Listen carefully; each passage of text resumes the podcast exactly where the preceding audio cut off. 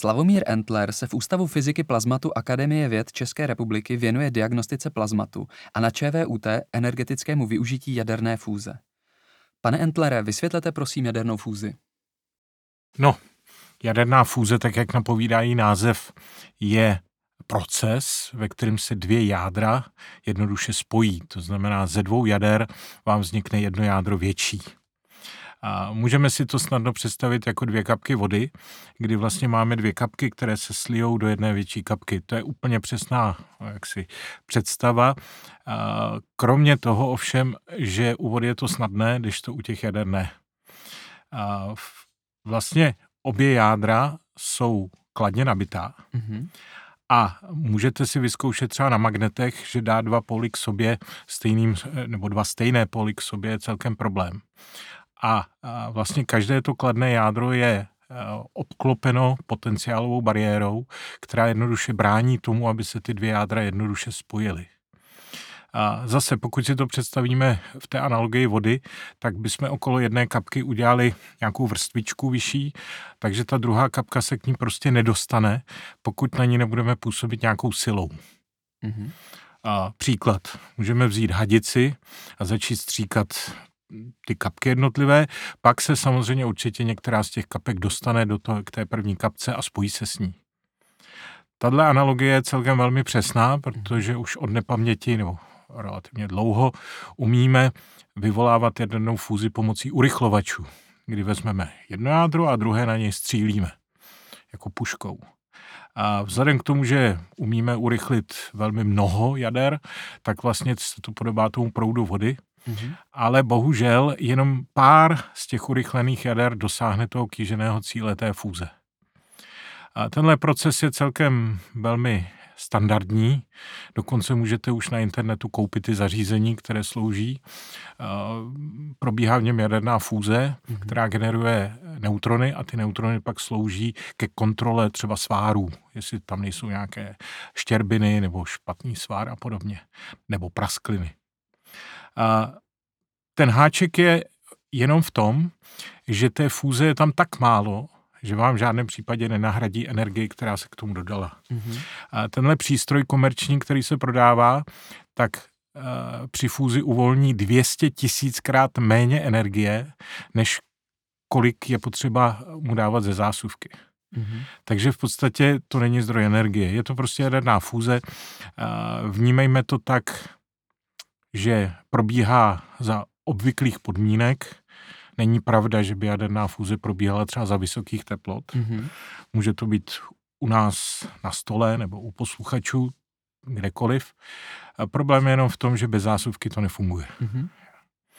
No a, a vlastně a celý ten trik, na který dlouhá léta věci, jak si, který, který zkoumají, je to, že pokud my ohřejeme plazma, tak tím dodáme částicím, všem částicím v tom plazmatu dostatek energie na to, aby překonali ten potenciálový val. Mm-hmm. A pak se zdá, že by to mohlo fungovat. To znamená, my pokud ohřejeme velké množství částic, dodáme jim ener- dostatek energie na překonání valu, tak pak skutečně se zdá, že bude tolik reakcí fúzních, aby a, překonali svým výkonem tu vlastní spotřebu.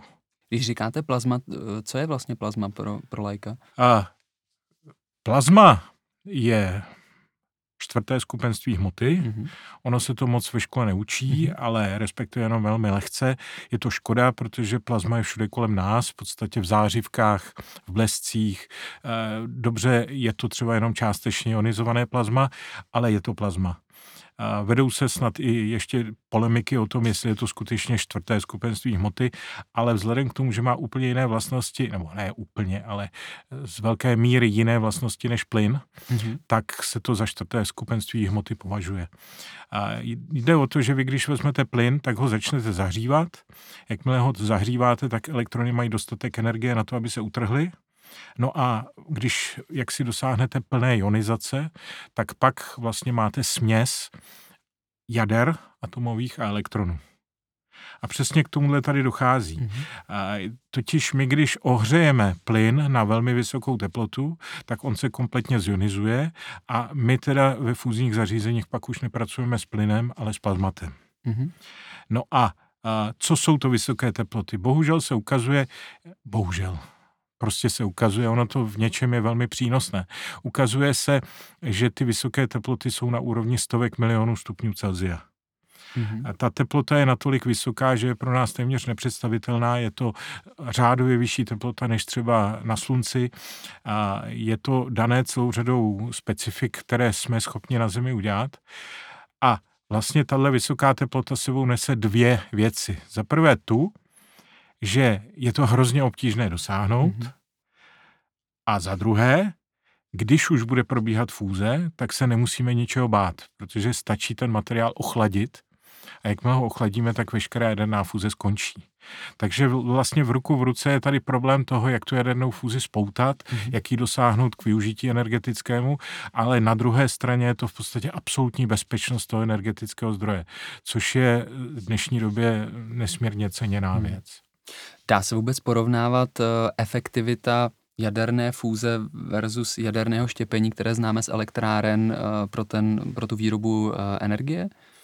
A podle toho, v jaké šířce to sledujete. Jaderná fúze je nepochybně efektivnější, mhm.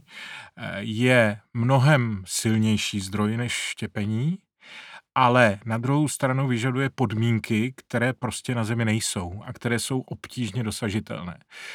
Když to řeknu kolem a kolem, tak na Zemi jsou takové podmínky, které umožnily v historii, aby vznikl přírodní štěpný reaktor mm-hmm. ve střední Africe. Takže vlastně štěpení je celkem snadno dosažitelná záležitost, eh, která vlastně nabrala velmi rychlý vývoj po druhé světové válce a proto máme jaderné elektrárny. Ale na druhou stranu to, ta nepříjemnost je ta, že to štěpení prostě probíhá tak snadno, že může probíhat i tehdy, když ho nechcem. Hmm. Tou fúze není. Hmm. My máme problém dosáhnout toho, aby ta fúzní reakce probíhala, ale jakmile a, jak si by se cokoliv stalo, tak ji jsme schopni okamžitě zastavit. Ona se zastaví sama. Stačí jenom něco vypnout, něco se porouchá, plazma se okamžitě ochladí a tím, jak se ochladí, tak vlastně všechno skončí. Jo? Tím se vlastně dostáváme k otázce toho, proč vůbec fúzi dělat. Jo? Mm-hmm. Protože vlastně v první řadě je nesrovnatelně bezpečnější. De facto i než všechny ostatní zdroje, teď mám na mysli i třeba mm, uhelné elektrárny. Tam uhelných elektráren, když vám chytne prostě uhlí na skládce, tak prostě hoří, musí se hasit. Tady nic takového nehrozí. Dalším momentem je to, že v reaktoru je strašlivě malinké množství paliva. Ta fúze je natolik silná, že stačí, aby v reaktoru typu nebo o výkonu, jako je, jsou reaktory v Temelíně, mm-hmm. bylo několik gramů, gramů vodíkových izotopů. Uh, odhadem je ve fú, nebo bude spíše ve fúzním reaktoru 10 milionkrát méně paliva než ve štěpném reaktoru. A či, čím je to dané? Já když si laicky představím, když něco štěpím, tak bych si řekl, že ta energie se uvolňuje. Když něco spojuji, ta fúze, že se jí za stolik uvolňovat nebude. A množství energie uvolněné na jeden, jednu částici je mnohonásobně vyšší. Jo. To za prvé. A za druhé, u toho uranu dochází k tomu, že on se úplně nerozštěpí. On, on tam vzniknou nějaké štěpné produkty to jsou zrovna ty nepříjemnosti, které pak musíme ukládat někam do úložiště a podobně. Jo? Jinými slovy, ta energie jakoby je uh, nižší než v případě té fúze. Mm-hmm. A hlavně na to, abyste udělal uh, reaktor, musíte dosáhnout nějakého kritického množství. Když bychom se bavili o bombě, tak bombu nesmíte udělat moc malou, abyste přesáhl kritické mm-hmm. množství, ale na druhou stranu ji nesmíte udělat moc velkou, aby vám to nebouklo pod rukama. Mm-hmm. U fúze nic takového neexistuje. Fúzi můžete udělat libovolně malou, libovolně velkou, pokud dosáhnete těch podmínek, které jsou potřeba. Jo? To je také důvod, proč vlastně nejstrašlivější bomba na světě je vodíková. Protože vy můžete dát malou roznětku, v tomto případě štěpnou, a okolo ní dáte libovolné množství jako fúzního paliva. Hmm. Já jsem se chtěl zeptat, uh, co je teda uh, ta, ta hlavní výzva uh, v tom, aby jsme to mohli využít v energetice? Tím se dostávám k tématu fúzního reaktoru. No, co se týče fúzních reaktorů, tak princip fúzních reaktorů je zde znám už poměrně dlouho. Vlastně prapředek dnešních nejúspěšnějších fúzních reaktorů byl postavený už v roce 1951. Takže jako samozřejmě, že docházelo k neustálému zdokonalování, dokonce uh, jsou k dispozici data, která ukazují, že vývoj parametrů plazmatu v tokamacích probíhal v podstatě podle takzvaného Můrova zákona ze světa počítačů. To znamená, každé dva roky se ty parametry zdvojnásobily. Takže jakoby ten, ten vývoj těch reaktorů byl nesmírně intenzivní, ale princip se zas už tolik jakoby nezměnil. No a my v podstatě eh, jakoby mm, zjišťujeme, že tou největší překážkou nejsou ani tak ty reaktory jako takové, ale finance. Mm-hmm. Bohužel fúze, jakožto jaksi technologie, která v podstatě napodobuje slunce, nelze udělat levně. Prostě tam jsou speciální materiály, tam jsou extrémně vysoké tepelné toky, extrémně vysoké neutronové toky. To prostě nejde udělat tak, že vezmeme kus stolu a něco z toho prostě vyřežeme.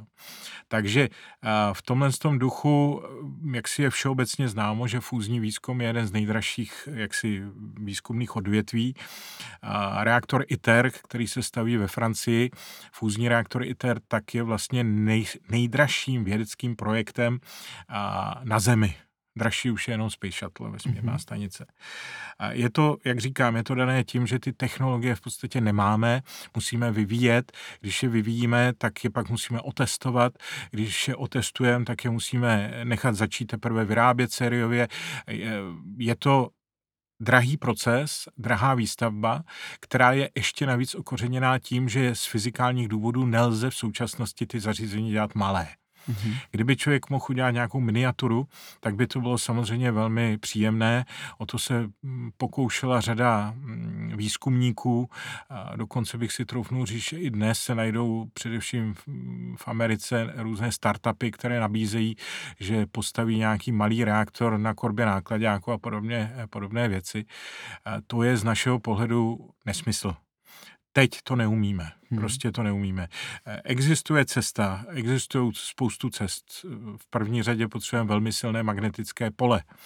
Eh, americká univerzita v Massachusetts, MIT, staví malý reaktor na bázi vysokoteplotních supravodičů. Možná to je cesta. Mm-hmm. Nicméně ty jsou zase mnohonásobně dražší než nízkoteplotní supravodiče.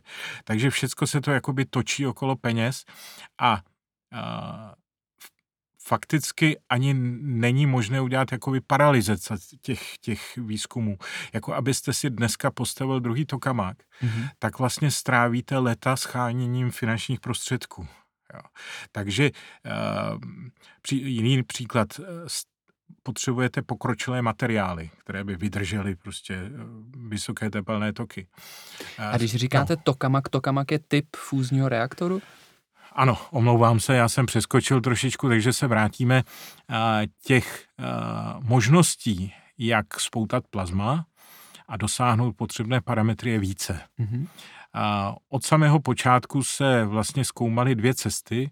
Jedna cesta byla takzvaná inerciální fúze, kdy se vlastně jakoby ta, to palivo stlačilo pomocí laserů a druhá cesta byla pomocí magnetického pole, kdy se využilo právě to, že plazma je složeno z nabitých částic, z, z, z jader atomových a elektronů. A ta laserová část, ta funguje do dneška, mm-hmm. má dokonce i užší výsledky, dlouhá léta je neměli. Největší zařízení na světě, americký NIF, National Ignition Facility v Kalifornii, tak v roce 2021 před rokem dosáhl poměrně významného úspěchu, kdy se jim podařilo dosáhnout výkonu jestli se nepletu, 570 gigabar eh, tlaku, ne mhm. výkonu, tlaku gigabar. A vlastně do toho jádra vlastního vpravili 1,9 MJ a zpátky dostali zhruba 1,4 MJ. Takže jakoby už se jim začíná vyrovnávat to, co musí do toho jádra dostat a to, co se jim zase vrací jakoby zpátky ve formě fúzního výkonu. Je to samozřejmě trošku iluzorní, protože za tím malinkým terčíkem stojí obrovská budova s, s celkem 192 lasery a nabíjení trvá 8 hodin, jo? takže jako není to tak, že by se zítra dala stavět elektrárna. Ale ty úspěchy tam nějaké jsou. Na té druhé straně, na tom magnetickém udržení nebo v magnetické fúzi jsou ty úspěchy zřetelnější. S chodou okolností také loni byl proveden nový experiment v britském Calhemu na reaktoru JET, který dosáhl po dobu pěti sekund výkon 13 MW. Mm-hmm co není zanedbatelný výkon, na, jak si stačilo by to určitě na mnoho rodinných domů. Mm-hmm. A nicméně v tomto případě je to velmi důležitý experiment, eh, který prokázal, že skutečně je možné uvolňovat energii i za podmínek, které budou v reaktoru ITER. To znamená, byl to takový experiment, který připravoval ten reaktor ITER. No a reaktor ITER, ten, ten dosáhne výkonu 500 MW. Mm-hmm. To už je v podstatě energetický reaktor s tepelným výkonem 500 MW. On nebude určen na to, aby vyráběl elektřinu, to ne. A také nebude mít těch 500 MW neustále, bude mít relativně krátké pulzy, na počátku nějakých 5 minut a na konci hodinu, ale, ale, ale bude vlastně testovat všechno, na základě čehož by se měla příště postavit elektrárna. No takže eh, ty tokamaky mají dneska jaksi předstih. A těsně jim ještě šlape na, na záda zařízení, které se nazývá stelarátor. Ty stelarátory zatím nemají žádné výsledky, protože byly dlouhou dobu opomíjeny ve prospěch tokamaků, ale byl dokončen stelarátor Wendelstein 7X v, v německém Greifswaldu a až konečně začne produkovat výsledky, tak se uvidí, jestli třeba nebude lepší. Jo. Ale... A tam je teda jiný princip udržení toho plazmatu? Je tam podobný magnetické pole, ale to magnetické pole je jinak tvořené. U tokamaku je tvořené kombinací magnetických cívek, které obklopují plazma, plus a, indukcí elektrického proudu v plazmatu. Mm-hmm. V tok, ve stelarátorech nic takového není. Tam je jenom poměrně komplikovaná, velmi komplikovaná struktura magnetických cívek, které dosahují podobného magnetického pole, ale neprotéká tam žádný elektrický proud. Je to trošku jiné zařízení. Mm-hmm. Jestli bude lepší nebo horší, to ukážou nejbližší léta. Vy jste zmínil, že výhoda je ta efektivita, současně je to menší množství toho paliva. Jak je to s odpadem? Vzniká tam tedy vůbec nějaký nebezpečný odpad? No, ano i ne. To znamená, v první řadě při vlastní fúzi nevzniká. Rozhodně ne. Mm-hmm to je obrovská výhoda fúze. Uštěpení tam bohužel nelze vyloučit vznik prostě celkem široké škály radioaktivních prvků. U fúze nic takového není. Výsledkem fúze je čisté helium inertní plyn, který uniká do vesmíru. Mm-hmm. Na Zemi je celkem nedostatek Kdyby byl dostatek, není potřeba pouštět horkou vzdušný balóny a všechno by létalo na heliu. Ale helium je skutečně velmi cený plyn, a kterého není dost a v podstatě se předpokládá, že to helium, který, které bude jako odpad z fúze, tak se použije rovnou v té elektrárně. Mm-hmm. Takže z tohoto hlediska bude elektrárna bezodpadová zcela. A když jsem řekl, eh, že to není tak jednoznačné, tak je to z toho důvodu, protože samozřejmě ten reaktor bude pracovat eh, s jadernou reakcí, to znamená, bude docházet k aktivaci konstrukcí v tom reaktoru. Ta konstrukce po ukončení provozu bude radioaktivní. Mm-hmm. Nebude to tak, že by byla dlouhodobě radioaktivní nikdo vůbec nepochybuje o tom, že budou použity materiály, které se neaktivují. Existuje jich dneska celá mhm. řada, počínaje nízkoaktivovatelnými ocely, oce, nízkoaktivovanou ocelí, tak, a wolframem. Prostě je celá řada prvků, které se velmi málo aktivují a v podstatě po nějakých 50 letech už ta aktivace klesne, klesne natolik, že ty materiály bude možné recyklovat. Takže odpad tam bude konstrukční, to znamená z toho materiálu, z toho reaktoru. Jo. Ale bude krátkodobý v podstatě a po několika desítkách let ho bude možné přepracovat a vrátit zpátky do procesu. Zní to extrémně lákavě, bezpečné, efektivní, bezodpadové. Eh, dostáváme se k otázce, kterou, která je tak jako ve vzduchu, jak daleko jsme tedy od toho, aby jsme to vůbec mohli využít a, a připojit třeba eh, do sítě. Je to vůbec reálné? Ještě jste zapomněl ve výčtu výhod jednu, mm-hmm. a to je tu, že má prakticky nevyčerpatelné zásoby paliva, mm-hmm. což v dnešní době taky není k zahození. Jo? Takže, no a co se týče té reality, tak uh, je to určitě reálné. Otázka, kdy už je komplikovanější, protože souvisí s tím, já se nechci opakovat, ale kolik do toho dáte peněz. Hmm. Jestliže dneska máme reaktor ITER, jako jediné a hlavní stěžení zařízení, na kterém se dá testovat, tak je to prostě strašně málo. Takže vědecká komunita teďka dost provozňovává japonský tokamak, kde se budou testovat zase nějaký partikulární věci. E, Itálie e, rozjíždí přípravu svého tokamaku. My tady v Praze také připravujeme výstavu svého tokamaku. E, ale ale jakoby to financování je nesmírně komplikovaná věc a musí se neustále jakoby hledat. Když to řeknu jako tak velmi natvrdo, tak reaktor ITER bude Evropu stát 10 miliard euro. Hmm. Ale energii vende francouzská, promiňte, německá politika odklonu energetiky od jádra bude stát bilion euro.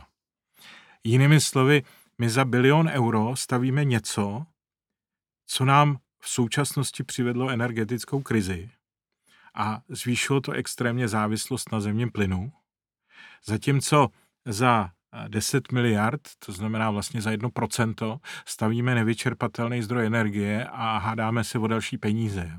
Tam jakoby je naprosto zřetelný nepoměr. Jo. Dokonce, dokonce existují statistiky třeba, že eh, do výzkumu energetiky jdou přibližně 2% peněz, než ty, které jdou na vývoj nových automobilů. Hmm. Jako, jako kdyby si lidstvo neuvědomovalo, co potřebuje víc. Jo. Takže a, takto. V současnosti je ten plán takový, že někdy v roce 35 ITER a, bude vyrábět užitečnou energii, užitečnou ve smyslu teplo o plném výkonu 500 MW. A v tom okamžiku už se zahájí příprava první fúzní elektrárny. Ty fúzní elektrárny se nazývají jako demonstrační. Jestli se bude stavět jedna nebo dvě, je možné, že se bude stavět v Evropě, druhá se může stavět v Koreji, třetí v Číně, nevím. A tyhle ty elektrárny by měly být zprovozněné někde okolo roku 60. Mm-hmm. A v tom roce 60 dojde k tomu, že to bude muset být dokončováno, bude se to testovat, bude se zkoumat, jestli je to bezpečné, prostě všechny úřady. Takže tak zhruba v 70. letech by měla nastat výstava první řady fúzních elektráren, komerčních, říkejme tomu tak. Jo. No a jejich výstava bude trvat, když se podíváme dneska na jaderné 10 let, 15 let, jinými slovy ke konci století bude fúze hrát nějakou roli. Výborně. Moc krát vám děkuji za váš čas a vysvětlení jaderné fúze. Děkuji za pozvání. Jedno téma, které hýbe světem, jeden host, který ho umí vysvětlit.